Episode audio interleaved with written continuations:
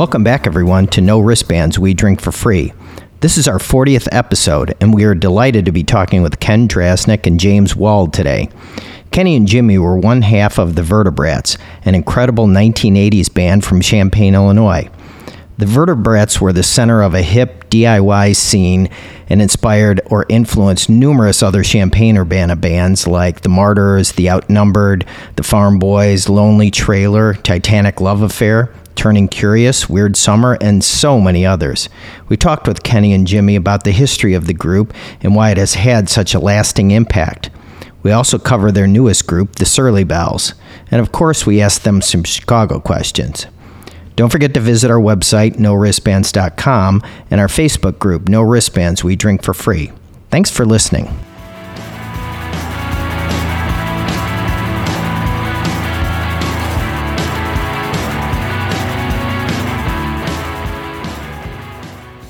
All right, welcome back, people, to uh, No Wristbands We Drink for Free. I'm joined here with my usual co-host, Mark Joyner. How you Hello. doing, Mark? I'm good. How are you? I'm super excited about this one. Yes, it's in indeed. person, which we don't get a ton of, but I'm very excited. Oh, about it. in person is fun. And Yeah. we are really excited about being joined by Ken Draznik and Jimmy Wald, uh, two of the four The Vertebrats members.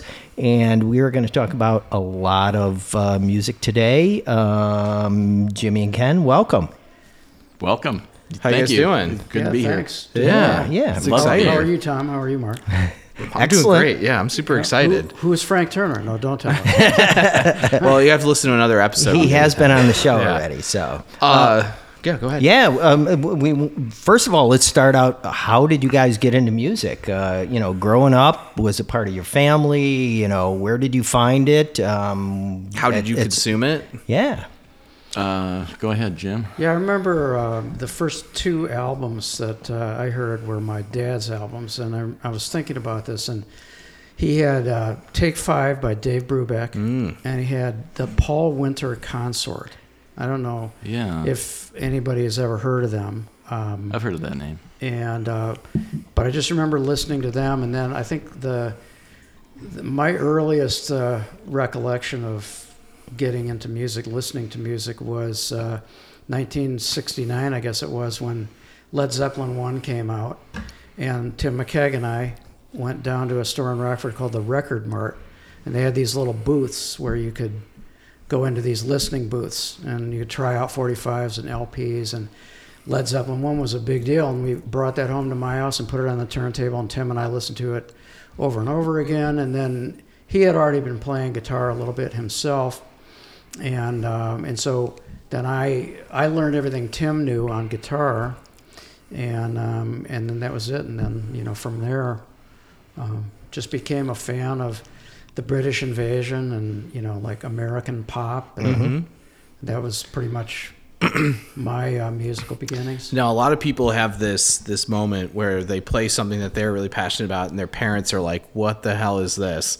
Were your parents like Led Zeppelin one? Let's let's go, or are they like, I don't know about this one. Well, my parents uh, were very liberal. Um, my dad hung out with uh, all, all of my friends, and um, We wouldn't know what that's like. he, he, uh, Yeah, when when we were in the smoking pot, he would smoke pot with us. nice. Wow. that's awesome. He's Good gone dad. now, so I can say this. Okay. Incriminating him or getting him into any sort of legal trouble, but. Uh, You really are a lawyer. Uh, so he, they were very liberal, um, and uh, that's why all the guys in the neighborhood loved hanging out at our place Yeah. Mhm. because we pretty much kind of had the run of the house, and so he loved the music.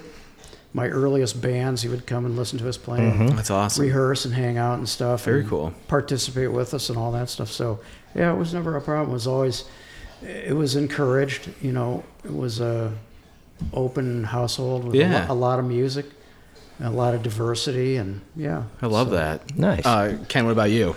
Uh, well, I'm the third of four brothers. Okay. And so I had older brothers who. So they were the gatekeepers. They were. Um, uh, they were go- getting into their high school years. My oldest brother, w- during the British invasion, the Okay. Beatles. I was in first grade when the Beatles came, and so I remember vividly, you know, that whole time. And uh, you know, just the excitement of it. And um, we didn't have a lot of records in our house. It mostly my experience was with WLS or WCFL, and you know all those top forty stuff. And I, a lot of people put top forty down, you know, Yeah. when, when it was current, and so did I because they just you know played the same number of songs, but when you look back at it, there was a tremendous variety of styles of music at the time, and so you got exposed to country and Yeah. soul and you know rock and roll and whatever. So um, mostly through the radio. Um, we didn't really buy records, uh, but I did. When the Monkees came out, I, I joined the Monkees fan club. So that was probably fourth. Which one was your favorite? Well, um, I liked them all, but I, I have to admit I did go around the house with a stocking cap on my head for about two weeks. Um, so, um, but yeah, I, I just like the whole thing, and I think when I think back at it, I think um, like North Neil Street maybe is close to the the band house that we had, maybe as close to the Monkees experience as I was going to get. But uh, yeah, I was always just interested in top 40 music and, Mm-hmm. and stuff, and uh, never thought about playing a guitar. You know, we didn't, we just didn't have that. Sure. Um, I remember I had a friend who had a electric guitar Fender, and I went over to his house, and it was like, you know, looking at the Holy Grail. It was like, what the hell? You know, an actual Yeah. electric guitar. It's the real um, deal. I didn't start playing till high school, you know, Yeah. late high school. So I was kind of a late bloomer and uh, kind of got into. Um, my older brother Mark had a friend, Bob Lyons, who was a really energetic player and, you know, um, kind of a motivated me to, to taught me some things and back then you know there wasn't any youtube tutorials or anything so it was who you knew and what they could teach you and Yeah. uh, you know you just that's how you learn so that's pretty much how i got into a top 40 radio love that. Uh, so then, when did the two of you meet? we met in champaign uh, jimmy blew into town i was going out with um, a young lady and uh, she was good friends with uh, a young lady that jimmy was going out with Okay. and so i heard about jimmy before i met him Did he live up to your expectations? Well, what I heard about him was that um, he had a little bit of a foul mouth, and he and he wasn't, you know, said, he just that." let it fly, you know, Uh-huh. cheers, respect. Yeah, so um, she was a little concerned about that because you know around her dad, I think. But uh, so yeah, he yeah when I first met him, he was a firecracker, and you know he was from Rockford, and um, he used to actually come down. He wasn't our original drummer in the Right. Vertebrats. He uh, we went through like Spinal Tap. We went through a couple, and, but he was you were living at twelve oh six and he would come down and listen to us rehearse and he, he was in bands before so he would like stop and you know teach us a little bass trick or something Mm-hmm. like that and then he'd go out to dinner with uh, the young lady that He goes was swear a whole bunch. He- he- I don't, you know, I, I think the swearing kind of stopped after a while, but um, yeah, it was kind of a joke actually when Roy. We had gone through a couple of drummers and and we knew Jimmy, so Roy, I think, talked you into drumming for us, and which is like his fourth or fifth instrument of choice. Right, Sure. right. Um, but he's like, I took some drum lessons when I was young, so he was recruited, and uh, I don't know. That was that Jimmy, the were you looking at this as like, oh, this is my chance to get in this band that I like, or or were people just like twisting your arm and you agreed? Or you just wanted to hang out with your friends? Well, first I have to take issue with the fact that Kenny was dating a young lady. When, when, when the hell did we ever describe the women we were going out with at that age as young ladies? Or, or even now, I'm sure we refer to them as something else, but. um, Babes. And I don't recall, uh, I mean, sure, I swore, but, you know, for that to be the. A defining characteristic. Yeah, for that to be the, the way that I was um, um, described to Kenny, I guess, before you met me. So who Yeah. who, who was giving you that description That's of Becky. Becky? Becky. Yeah, that's Oh, Becky. So you have to fuck take that, that. up with See, Becky. I, I would have described myself back then as just being kind of a jerk, a, a- really a jerk, and um, a smartass, and You were that. uh, irreverent, and Yeah. um, A great hang. but I don't think I don't think the swearing is that big deal. Of all the things to be described at, you're like, you can call me an asshole, Yeah. but how dare you say I swear too right. much? Yeah, no, I don't know. I just I Mm-hmm. I don't remember swearing that much, but be that as it may, what was your question? Well, Tom? did you like these Vertebrats guys, and did Yeah. you want to get in the band, or um, I don't think I had any interest in getting in a band at that Okay. point. we Um, weren't much of a band at that point, to be honest. We played a few parties. Mm-hmm. Um, we started out, you know, playing Yeah. at Well, I got art into the band. parties. Okay. I got into the band reluctantly, not because I didn't want to be in a band, and it had nothing to do with these guys. It was more a matter of uh, because of the fact that drums were not my really instrument of choice. First of all, I, I was not very good at it. Um, I hadn't played in many years at that point, and I had taken lessons as a kid for a couple years, so I kind of knew what I was doing, and and I could sit down and keep a beat for these guys, um, but uh, but I didn't really want to do it. and so, you know, getting in a band, yeah, that would have been fun at the time, but getting in a band to play drums was not my idea of what I wanted to do. Now, as it turns out, I think the fact that I was limited as a player, in some ways, probably defined us as a band. and mm-hmm. Yeah. The way we would sound and I what we could so, do sure. because it was we we weren't going to be like yes or a band that could do We were more like, no. really sophisticated right? you know musical things we none of us were virtuosos i think matt was the closest I, it I we've discussed this before, and we, you know, Yeah. Roy was a very steady bass player. Um, I was an adequate rhythm guitar player.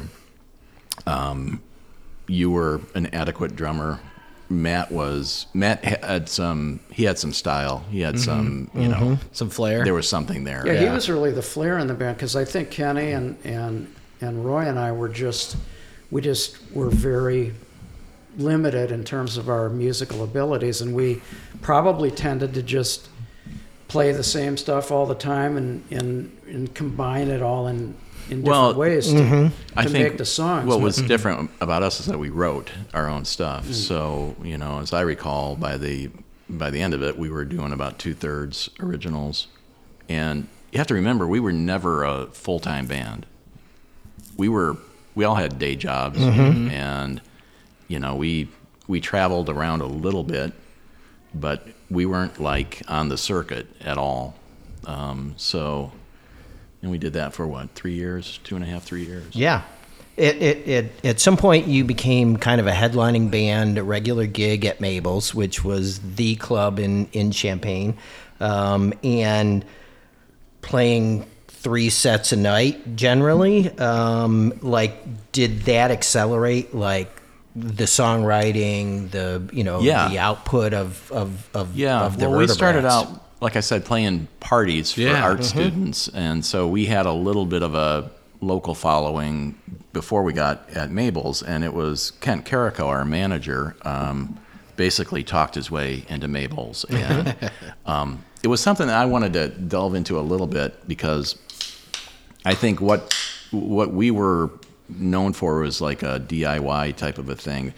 And before that, both in Rockford with Ken Adamany and in Champaign with Blytham Limited and um, Irving Azoff, there was a machinery in place, and all the clubs were booked through those companies. Yeah, yeah, yeah. We never were part of that. So we grew from the ground up. Was that by choice? Yeah, I think so. I mean, we were. Uh, I think I used to be a big fan of a band called Screams. They were um, managed. They actually played on Van Halen's first tour. Oh, wow. You know, as a backup, they were they were like you know my favorite band in that era, um, going into it. But they were a Blytham band, and you know, you played in bands that were. Uh, China was Ken Adamany. Was that? true, Jimmy?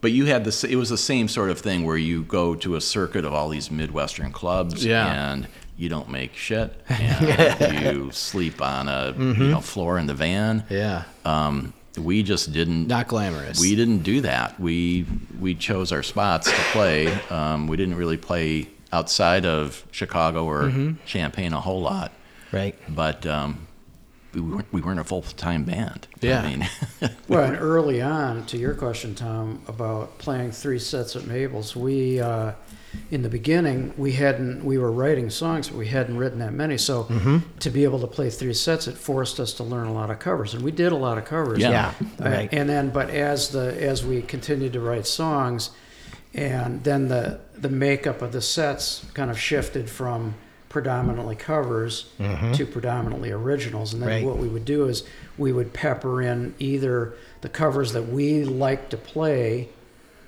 uh, or there were a lot of fan favorites too, not just of our songs, but I think of certain covers we Yeah. did. We, in some ways, I think we became kind of as known for the way we played some of those early covers. Like if you think about "Get Off My Cloud," Yeah, we did kind of a ska version or reggae version of Yeah. "Get Off My Cloud," and uh, you know, so we were we were a dance band. Yeah. i- is the way mm-hmm. I think about it. We were people for whatever reason found it easy to dance to us, and they had a good time. And we weren't really, we didn't project a rock star type of thing. We were somewhat approachable. Mm-hmm. Um, yeah. we had, you know, a fair degree of personality. I was probably the least. You know, of the of that, but you know, you had Mm-hmm. Roy Bad playing bass, and you had you know the young phenom Matt Brandabur Right. on on lead yeah, we weren't and- pretentious at all. I mean, I like to think we weren't pretentious. No, we we, were- we were very approachable. Yeah. Yeah. And uh, you know, so but yeah. Jimmy kept a good beat, and we played some fun songs, and people danced their asses off for Right. you know three 45 minute sets every Right. night. And we actually, uh, the bartenders and the waitresses at Mabel's used to complain, as I found out later, because the vertebrat fans just didn't drink, oh no. you know, hard They drank liquor. water. they they asked for water. you know, they'd go up to the bar and ask for water. It's like, well, great.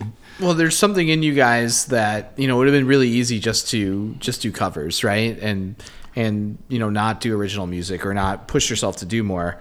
Um, what was it always the object, the the goal of the band to to pivot and do original music primarily? Yeah, I would say so. I think we, uh, yeah, that, that kept our interest for sure. Um, you know, and we're, you know, you're everybody's derivative. There's nothing new under the sun, really. So your your original stuff is shaped by what you liked Yeah. when you were a certain age, and um, I'm Well, sure ours were, you know, along those lines. But um, we found pretty quickly we had a some facility for writing songs and um, getting them in front of people. And what's more satisfying than that? You know, it's like uh, watching. Ken, you were you were an English major, right? I was, Like, yeah. You, you like words, you know. You like writing things. You like reading things. Um, I, I'm fascinated by the English Yeah, language, right. and um, I like, uh, you know, I agonize over not only word choice but the rhythm of the Mm-hmm. Yeah, words. mhm, and, exactly. You know how the syllables fit. Right. Um, it's like a puzzle.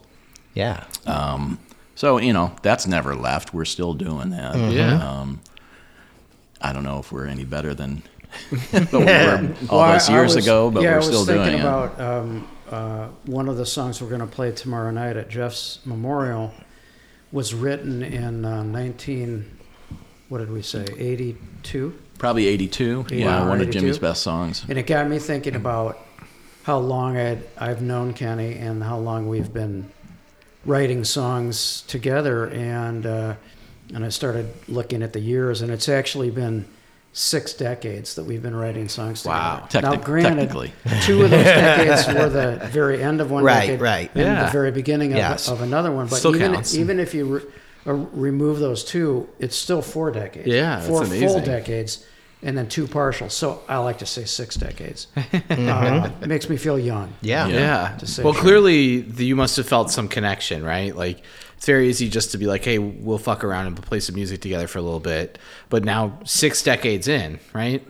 You guys are still playing music well, together. You know, the the Vertebrats thing was like, uh, it was like uh, such a special time. Really, I, and I, Jimmy and I have talked about it, and, and you know Matt and I have talked about it, and Roy. I, I think we had like the best possible career in music that you could ever imagine. We didn't. We were in and out. We did it for like three years. We left at the top of our game, you know, if you want to say that. Um, people loved us. We got to play original music. Mm-hmm. We got to see a sea of people, you know, 500 people at Mabel's Yeah. dancing their asses off, Drinking water. drinking water, getting hydrated. I was drinking beer, but Oh, I don't doubt that. And you know, it we never got to the point where we, you know, tried to really a lot of stuff happened after we broke up. Sure. Um, and I'm kind of glad that we didn't get caught up in that kind of star making machinery, trying to chase, you know, the the golden goose or whatever, and have your, you know, either sell out or have your dreams dashed on the Fade rocks. away, yeah. Um, and you know, we've had good lives. So Didn't we uh, uh, get some interest from, I want to say, an A&R person at a major label who either came to a show or we got a letter or something? And it and we may have been more than one guy or more than one letter, but am I just I don't- dreaming I about don't- I that? don't- you're, may be confusing it with like Greg Shaw at Bomp Records or um, uh, Jim Barber, who approached us, who, who's who played Left in the Dark on his radio show at Harvard every day. He told me. yeah, I was thinking about something earlier than that, but um, I could be. yeah, I'm not sure. I'm not sure. sounds like you I needed could be ma- needed an agent.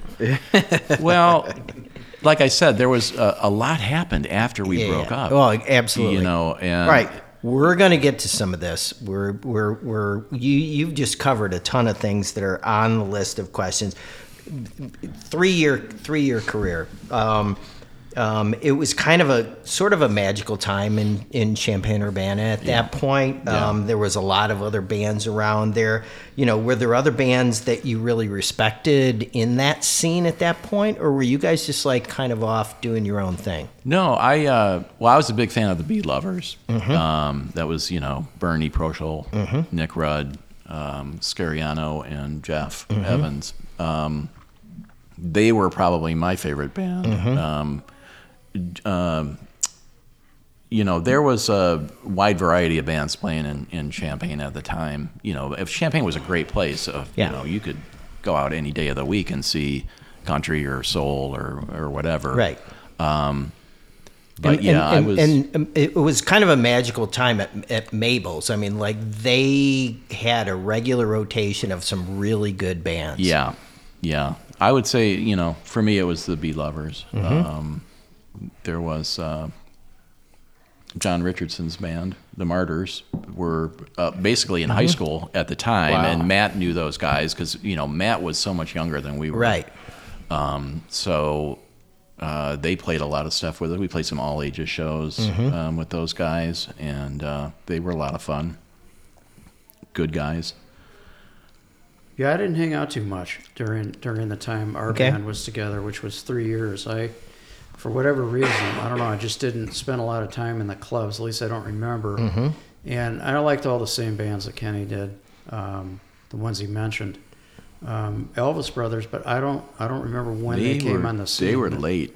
a little later, They right? they kind Mm-hmm. of came right uh, when we were breaking up.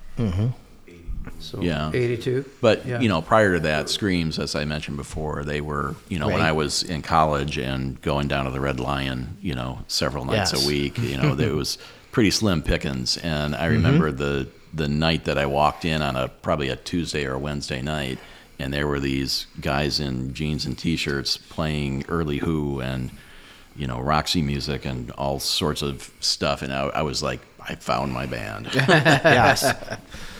yes. Wow.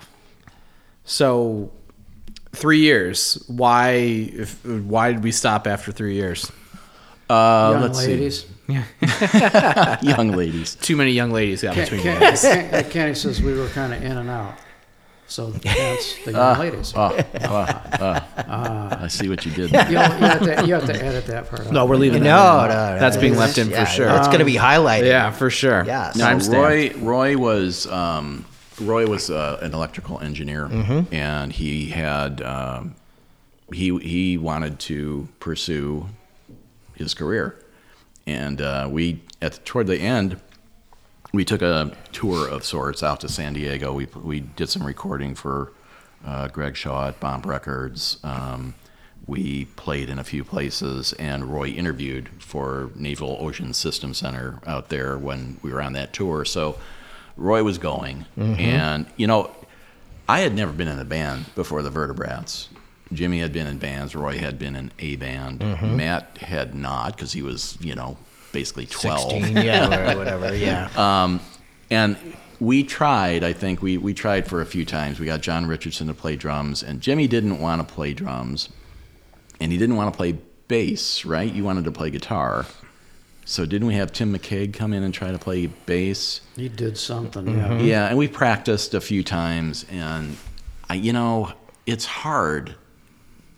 It's hard to follow up a band that was beloved by people You had the magic. like that. Yeah. It, it, and it was chemistry. Yeah. Mm-hmm. It was a large part. It was chemistry, and you take a key cog out of that, Mm-hmm. you know, that equation, and it was like I just, I said, I don't see the point. Are you comparing comparing us to the Beatles now, or is it? No, no, you are. They were bigger than the Beatles. Champaign's no, Beatles. It was is what they just, it you was guys, right? just time, you know, and it, and Yeah. it was like, Well, it was kind of a magic chemistry between the four of us, but when you think about it, I don't think any of us really got along very well.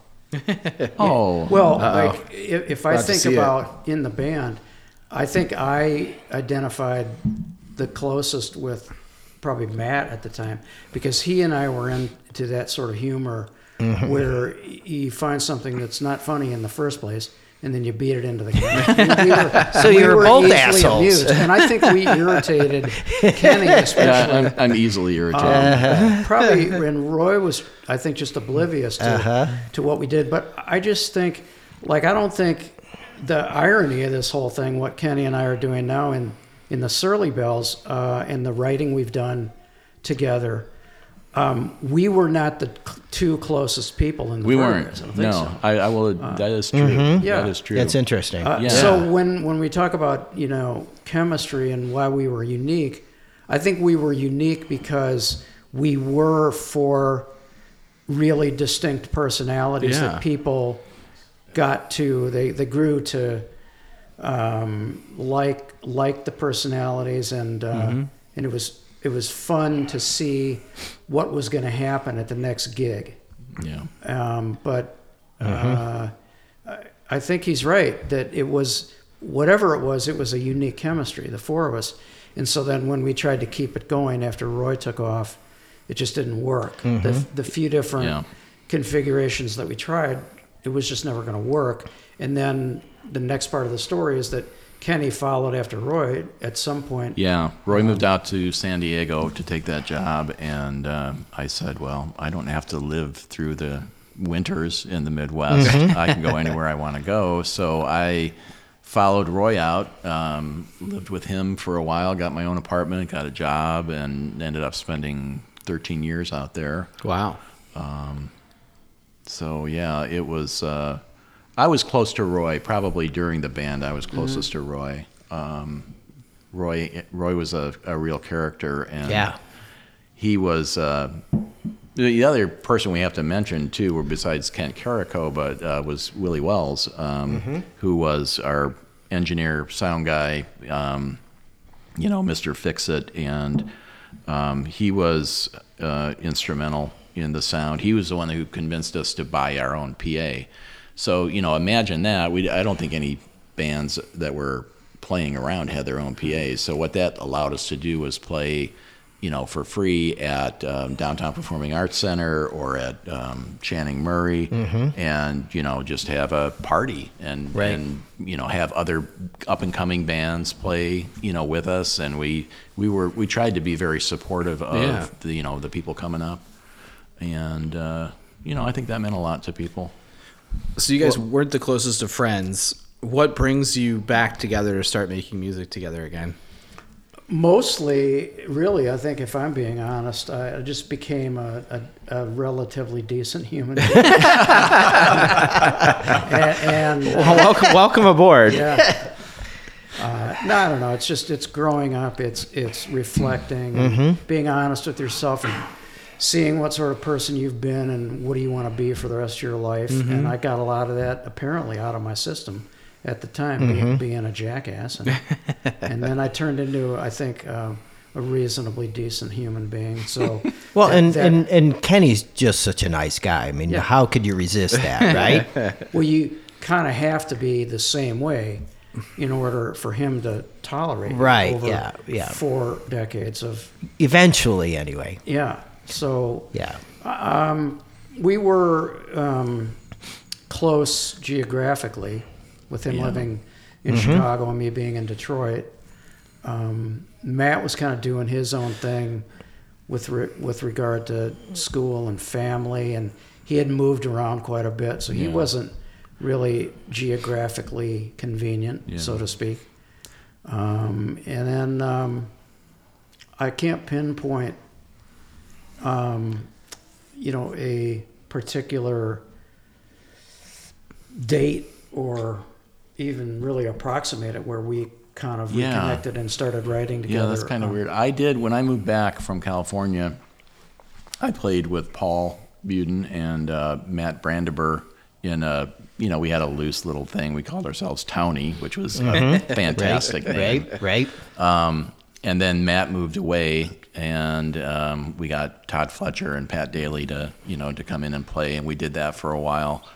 And um, you know, so I, I was always writing stuff, and um, you know, in that in that habit of doing it.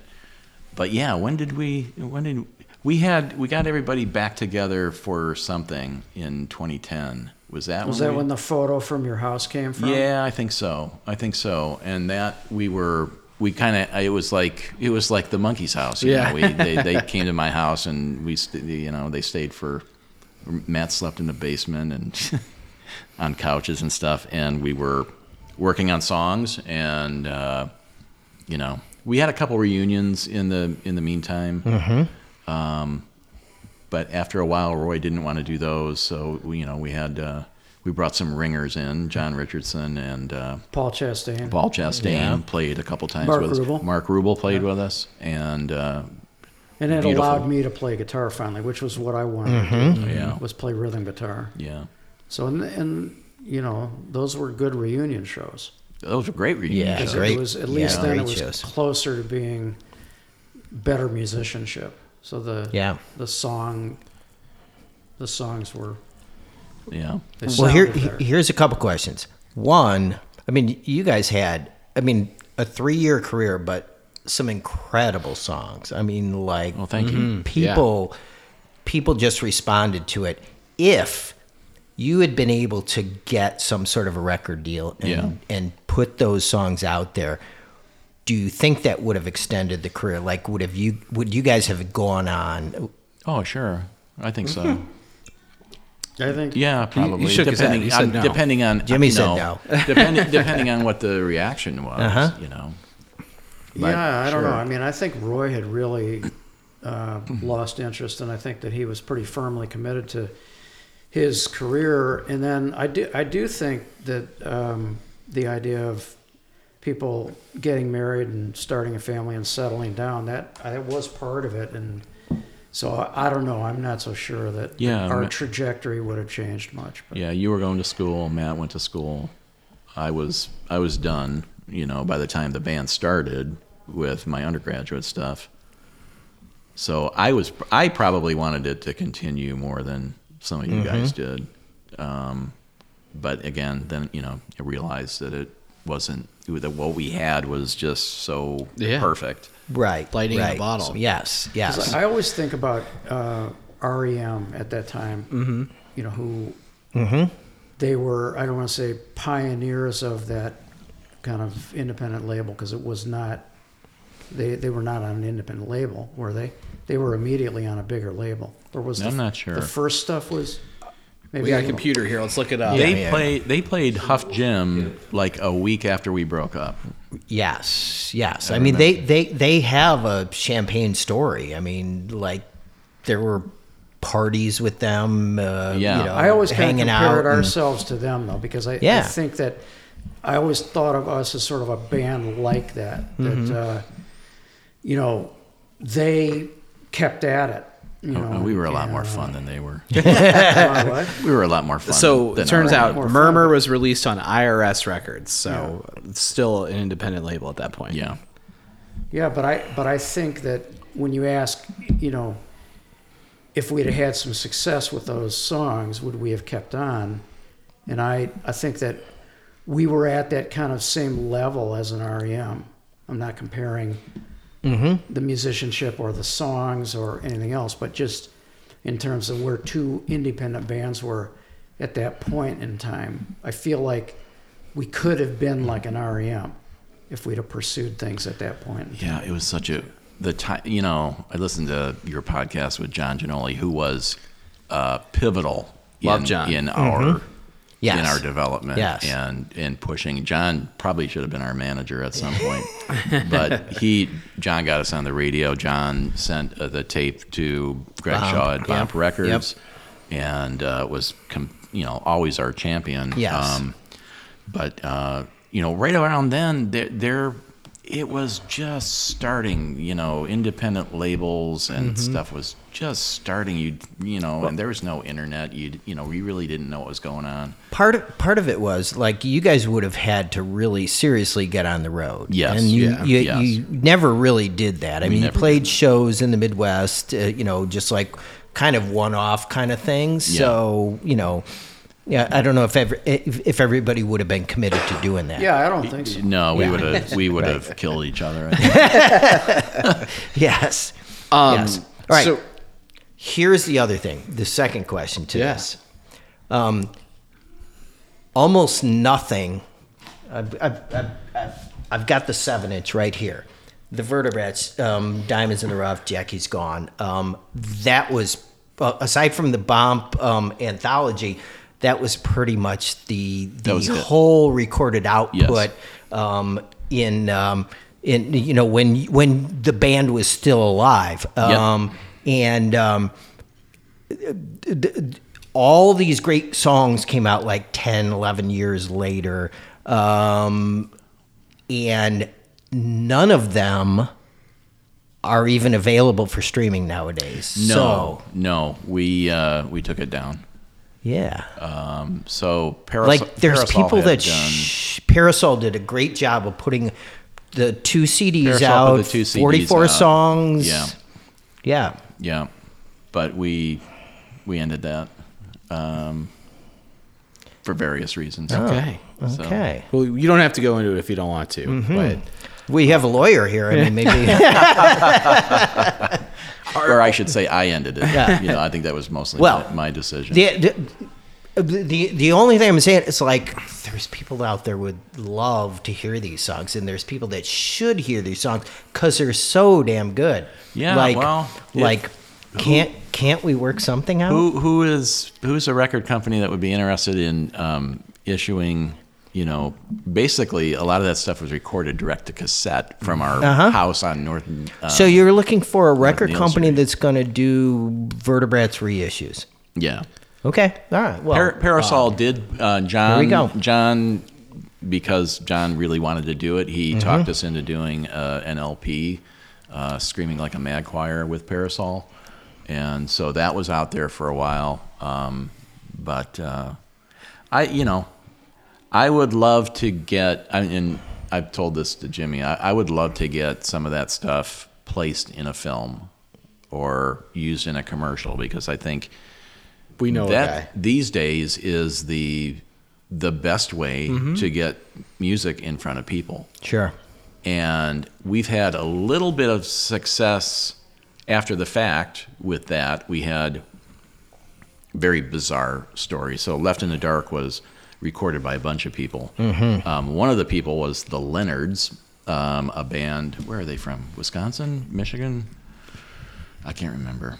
But one of the guys in the Leonards. Maybe that was the North Carolina band I was talking about, but I want to say that was somebody different. So Yeah, I'm not sure where, where the, the Leonards were from, but they Also, they also loved the by re- the replacements, Uncle Tupelo, Courtney Love. Yes, um, but the Screaming Tribesmen of Tribesmen. Yeah, Australia. yeah, yeah, yeah, exactly. Yeah, which is that's a whole nother podcast of weirdness. Um, you know, Mm-hmm. After the fact, but Right. But the Leonards, the the guy, and you know, in your podcast with John Giannoli, he talked about timing, and Mm-hmm. you know, he was I was just like grinning from ear to ear because that's like this the whole story of the band. But Yes. also the Leonards, there's a guy on, in the Leonards who worked on the set as a grip of Ugly Betty.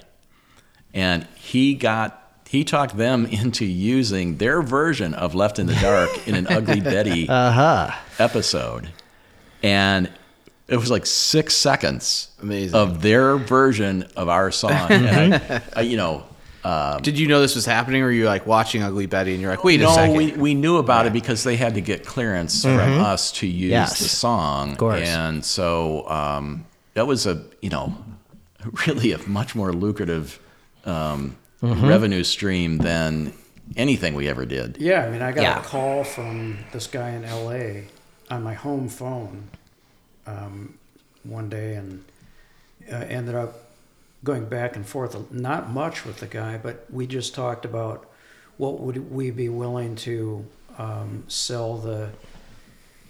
Just give the uh, permission. The, rights give the to rights. song Right. for Yeah, not, eight not that we didn't seconds or sell the whatever- rights. We, whatever it we was. gave them permission, permission to use use it. it, the Yeah. license Yeah. to use it in, Yeah. the, in the show, and and it, we just negotiated a flat fee, a one-time flat fee, and then that was it. Yeah. Yeah. Yeah. And then Riverdale, right? Then that was the Riverdale next- was through Numero Group. They mm. put Diamonds in the Rough on an anthology, and unbeknownst to us, I, like I get a call from Todd Fletcher down in Champaign. He says, "I was watching Riverdale, and I was like, holy shit, it's the Vertebrats. And I was like, "What?" and I didn't even put two and two together until you know I, I finally said, "Oh, maybe it was Numero," and they were like, "Yep." Yeah, we did that. So, you know, I know who was it? Ken Goodman that you had. yeah, for Pravda. Yeah. He talked about Yep. in Yeah. his podcast. He talked a lot about that. That's our um, guy. yeah, as Yeah. that um, as a as a good revenue stream Mm-hmm. because you know, Yeah.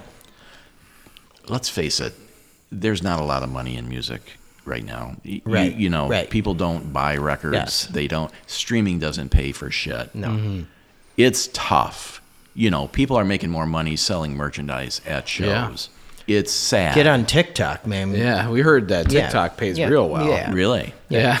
Well, Yes. So we've been told. I don't you know. know Yes. i but i you know as far as like a legacy of, of the Mm-hmm. band i you know i'd like i'd like to i'd like to write a screenplay about a band going through what we went through and you know make it a compelling story about the personalities Mm-hmm. and throw the music in as part of it it'd be a period piece for sure but I'd you know that. that's I'd watch that's that. kind of what I would I would I would Mm-hmm. Okay. see. You know, I believe me. We we did the the Parasol LP. It didn't sell for squat. We you know we've done stuff at, uh, at John Richardson's studio, put it up on Bandcamp.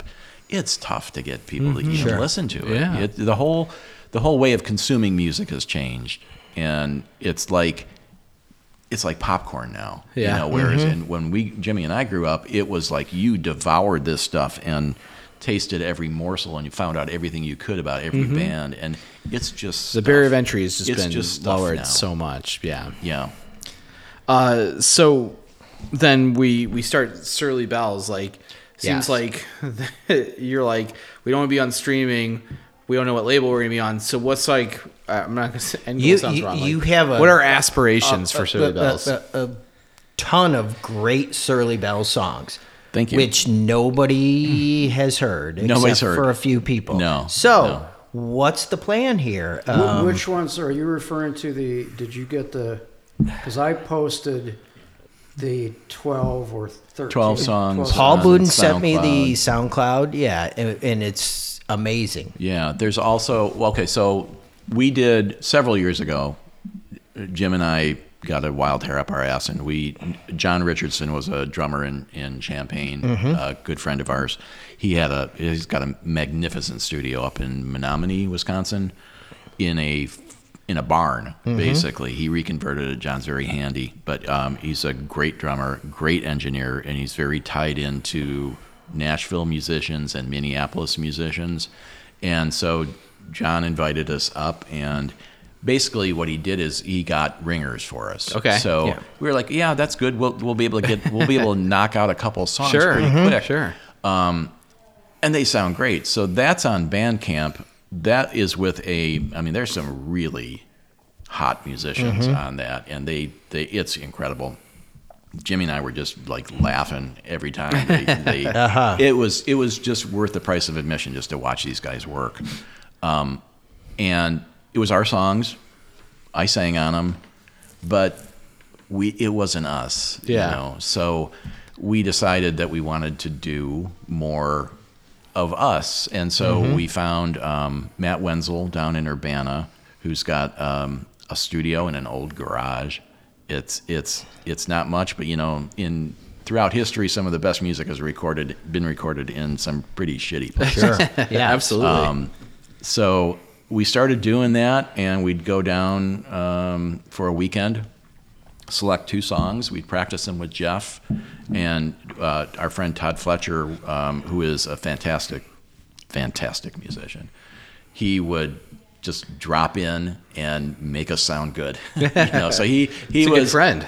he was a great friend, but you know he was the only you know, I mean, like ringer, if you will, um, that we brought in. Um, but And you know, what do you play on the record? Oh, he well mostly guitar. Okay. But um, Todd's a fantastic uh, um keyboard player and a great writer. Um, he's he had a, a band, if you will, called June and the Exit Wounds. That um, which is a great band name, by the Yeah, way. really but good- um, that CD, a little more Haven Hamilton, please, is one of my favorite CDs of all time. And so Todd. Todd comes in and you know wows us, and then he's off on his bicycle, you know, back back home. But um, Uh-huh. it was a great process, and it was us, Mm-hmm. you know. So we, I loved it. Um, so we did that for the last you know year, a little more than a year, and we got to twelve songs finally. Yeah. And you know, it's like, what are we going to do with these? So That's the question. that's What are you gonna do with those? Um, well, I, Yeah. Tom, I really don't know the, the, the answer to that question. To be totally honest, I mean, I'd, Uh-huh. Well, I'd love to get no, no. I got what do you want to do with those? Oh, Well, I just like anybody, I'd like them to be heard and appreciated. That that's about it. I don't know. eh, We're so clueless about how things work these days, and the other thing is we don't tour. We did the Vertebrats didn't tour much. We don't tour. We're not a going concern really. So I understand. You know, a, a a record company puts an investment into a project. They need a good. Um, they need a they, they need a, a good expectation that they're going to at least break even and make some money on it. And I know it's helpful when the band is playing live For and sure. selling merchandise and all that stuff. Yes. So um, that's not going to happen. I've got I've got some stability issues with um, you know balance and stuff, and I, I just I can't do it. We're Mm-hmm. we're old, you know. So it's a it's a project, a recording project at this point, and I, I guess the the hope still is get it in front of somebody who might cover it. I enjoyed when other bands played Left in the Dark because it's like, oh, that's a different take. You know, I, I it's interesting to hear Sure. Yeah. people Yeah. either you know do it something that you like or butcher it completely and you know it's all it's all good uh, so i think that was my main impetus to, Yeah, to mean, get it, back it into really it It really just comes down to um, getting it placed in TV, movies, commercials, or having someone well known cover it, whoever that would be. But we, we just don't, you know, if what we have is point A and all of that is points B, C, D, and E, we don't know how to get between the two. That's our problem. yeah we have no shortage of material uh, i mean we, we got a lot of material um, over the years and you know we're we're basically songwriters That- that's Yes. kind of what we are Great songwriters. Yeah. So there's got to be a label out there that wants to, you know, put something out from great songwriters. Like even though Yeah. you're not going to play shows, or you're not going to play many shows, or Yeah. maybe an occasional show. Fingers I'm crossed. working on this. Here we go. Um, but yeah, um, let's let's get these songs out there because they're Yeah. awesome. Well, thanks. Yeah. It's kind of in the Appreciate it. vein of a you know Carole King, Gerry Goffin, or you know the Motown teams that wrote and the different artists played their songs, and um, we're way below those songwriting teams, but it's that same idea, and you know, but they they were in the business and they had the connections and and you know very deep connections, and so when they would write, I mean, they had those channels to, Yeah, yeah, yeah. to be able to get their stuff um, recorded by other people. You know, and so we don't For really sure. have any of that. Yeah, it's it's a it's a hobby basically that you know we think we're pretty good at. Yeah, and I, I'm And- much oh. more into the Surly Bells than I am the Vertebrats, just because I try to live my life in the present, and so Mm-hmm. I'm I'm much more interested in the stuff we've written recently and what we can do with that. The Vertebrats is a great legacy, and we love it for what it was. Um, you know, the the times, the relationships, the friendships, the music, but to me, it's still when you know we talk a lot about the Vertebrats. That's just kind of I feel like I'm living in the past, and that for me is not a great feeling for whatever reason. You know, so Yeah, I would agree. I would agree. I'm always a little. I have a dual reaction when the Vertebrats come up, you know, because For sure. everything lives on the internet forever. But you know, it's just like, oh god, somebody somebody found out about it. So uh, somebody they've really been enjoying this past hour, is what they're saying. somebody Yeah. somebody at work found Well, out about the Vertebrats, and I was like, oh god. You, you, you, you guys already know, like, there's going to be this group of the 500 people that love the Vertebrats that are going to love this show. I mean, it's like they're so. going to flock Yeah. to it. No, of we- course, we yeah. love those people. Yes. We appreciate them. I mean, Yes. those were the They're, best. they're lifelong friends. Yeah, the best times Yes. of our lives. really. Exactly, yeah. yeah, Yeah, but love that. yes. Heck yeah. so that's it. I mean, we we respect the hell out of that. Mm-hmm. We appreciate it. You know, we we value the friendships. Mm-hmm. We're ready for something new. Yeah, yeah, Yeah. I think so. I can Yeah. understand that. Well, I hope we find the right label for you guys. We're gonna we're gonna work on Well, this. yeah, I- yes. Scouts Really? on there. We will, yeah. yeah. Um, because it is great music. I've heard it too. It's awesome stuff, and people should hear it. And you should Mm-hmm. be really proud of it, not be like, "Oh boy, I'm sheepish." do, like, do you yeah. have favorites yet, or you don't know the songs well enough to be able definitely to say that? don't know the songs well enough for that. I'm one of that generation that's like, let me go to Spotify and see what's going on here. And then it's like, okay, well, I'm a little limited there. Then he sent me stuff, and Yes. you know, then I go to YouTube and I'm like, well, let's just type in Vertebrats and see what pulls up, you know? So Yeah, you'll find some YouTube stuff for sure. Yeah, yeah. YouTube for sure. Yeah, that's Yeah, probably the, so- the best place. Um, but I mean, it is it is great music. You guys are very talented. You should be really proud of yourselves. Um, not that you need me to tell you that.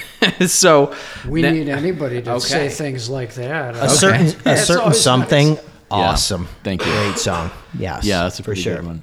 Um, we're gonna shift gears now. After we've just inflated your egos, we're gonna Yeah. take it back down a notch. We're gonna ask some Chicago-based questions. Yes. Um, or feel free to, you know, if you want to talk about Champaign, you can throw Champaign in there too. But Yes. uh, our first question, Especially if we're talking about pizza. pizza. Yeah, pizza. Yes, I've heard John Giannoli was extolling the virtues of a pizza place in Champaign that wasn't yes. Monical's Pizza or Gumby's. I didn't It was not understand. Uh, so It would- that would be uh, Papa Dell's. Yeah, that's, Yeah. that is what he said. Yeah. Yes. Uh, but I was like, I don't know what you're talking about. Uh, I've only been to Champaign and gotten very drunk in it as a high school kid, in college, college, college, college. Um, so, what is our preference? Are we thick, like deep dish pizza fans? Or are we thin crust? And if wherever you fall on that, do you have a favorite place? Well, I, I I was kind of dreading this whole, this whole topic because you know I'm a suburban kid, really. I, you Okay. know, I, I I don't really have my Chicago chops. Well, you can throw out a, su- a suburban pizza place you Well, like. I my wife and I do like uh, Lou Malnati's Lou's, deep yeah. dish, which We have which- that tonight. Yeah, or, I or as I call it, Illuminati's. yes. Um, so yeah, that, as far as pizza, that's probably what I uh, devour. Awesome. Yeah, I'm I'm thin crust all the Thin way. crust I- all There we the go. way, I like okay. the New York style, and Oh, Okay. nice. I guess in Chicago, you know, that's hard for me to say. Um, Mm-hmm. Pequods, is that? Yeah, that's a good spot. Yep. Um, I had the thin crust at Lou Malnati's for lunch today.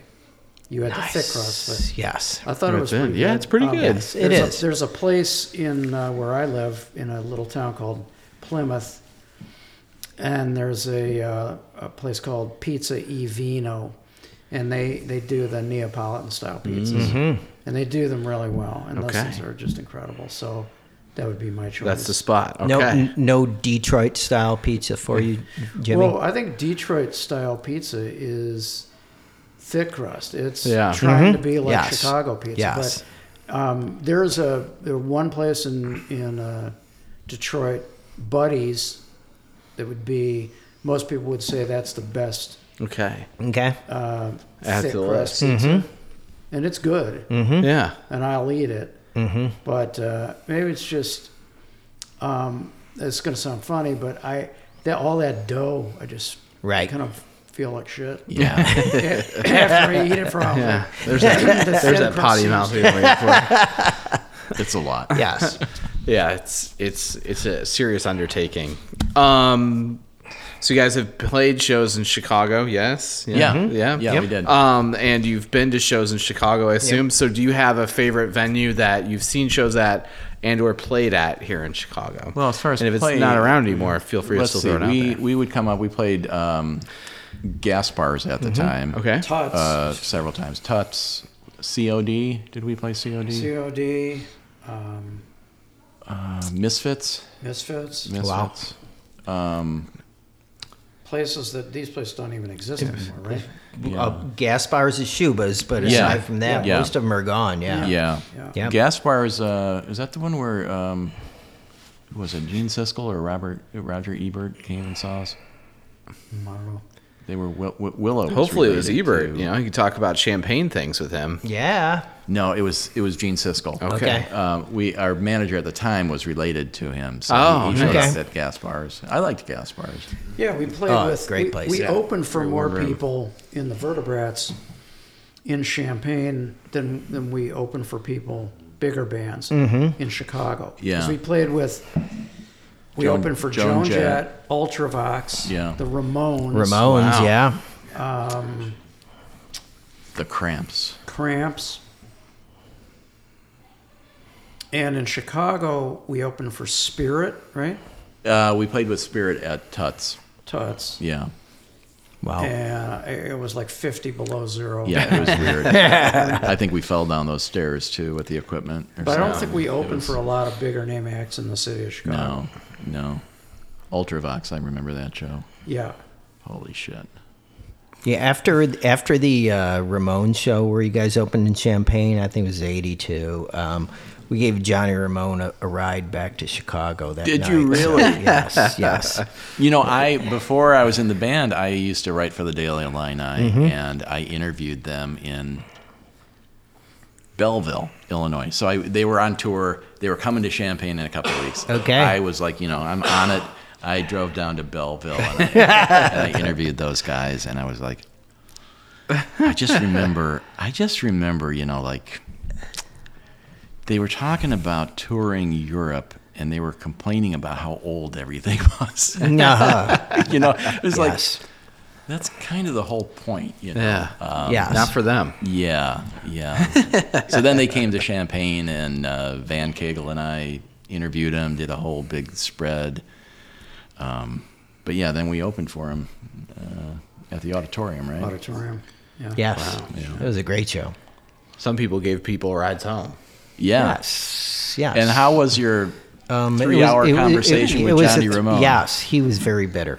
Yeah, y- yeah. He was not happy. Um, him and Joey hated each other. Yes. Yeah, I've since found that and, out. And Johnny was also he, he was also kind of a right wing kind of guy. Yep, And uh, yep. so it was a very interesting He's just airing conversation. it out, huh? Yeah, yeah, yeah, absolutely. Yeah, yeah. I what was that? book? I yeah, read, he I sat read in the book. back of the Ford Granada for three hours and um, just kind of complained. Yeah. Yeah, Mm-hmm. yeah. What and Uh, how far in were you right. like? Man, this may have been a bad idea. No, no, it was great. We loved every minute of it. Um, Yes.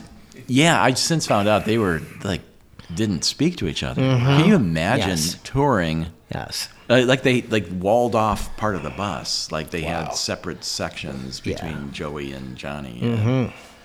That's That's how it used to be with you and Jimmy, and now you're best No, friends. So. no. We just didn't have separate sections on our bus. Well, you didn't even have a bus. So. Yeah. Yeah, yeah. No. A- or Roy- uh, Roy maybe had a big yellow bus. Roy had a, a big yellow yellow bus. bus. Yeah, yeah. I, I see what you did. um, Roy bought a van.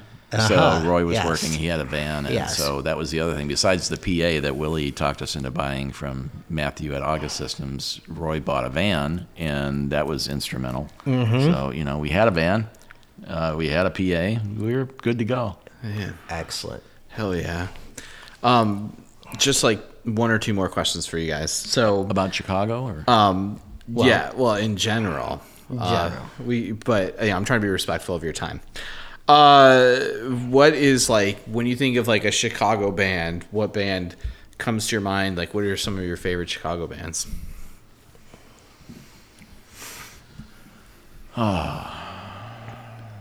Well, we we weren't around the scene, you know, when we were Yeah. a live band. We were down in Champaign, so we didn't know. I know what is a band that um, John Siegel went to. Was it the? In- I always get it confused. It was either the Insiders or the Outsiders. one, one of those two. It's probably Mm-hmm. the Insiders because the Outsiders was kind of a big band from the Yeah, uh, 60s and 70s. Yeah. John Siegel was in Screams. He was uh, Mm-hmm. originally from the Peoria areas. All those guys were, but. Um, yeah, they had a. They were on MTV. They they had a, a fair amount of success, and I always I always got along with Johnny. and, You know, back when I was interviewing them and doing stories on them, um, Johnny was just a.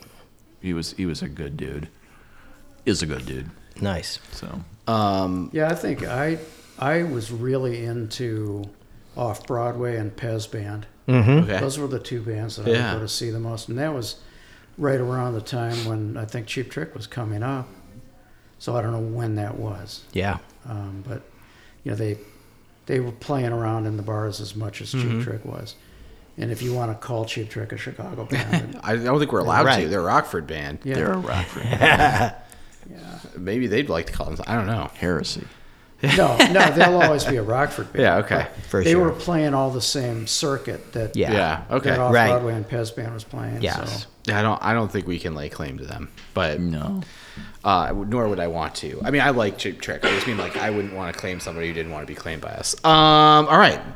One last question for you guys. Um. This is a big one. This is the big one. Uh, we are big fans of cheap drinks. You've seen me drink a couple banquet beers here since we've been talking. Yep. Uh, what if your go-to cheap drink? Uh, if you don't drink anymore, what's your favorite NA? You know, you see, you guys have both enjoyed some water since we've been talking, just like your fans. Oh boy. NA is non-alcohol. Non-alcoholic, sorry, yeah. I actually, if if I'm gonna have a beer, which is not much, it would be uh, Fuller's from England. If you've Okay. have you seen that? I don't Yeah. think so. It's hard to find, Mm-hmm. and uh, but it's fantastic beer. They've got a light beer and a dark beer. There's Okay. Nice. Half a half a dozen different. Uh, what would you call them? Uh, Varietals, Varieties. yeah. Mm-hmm. um, but uh, yeah, I'm a wine drinker. Okay. so Okay. give me a cab, a Malbec, or a Merlot. Those are all fine. I like it.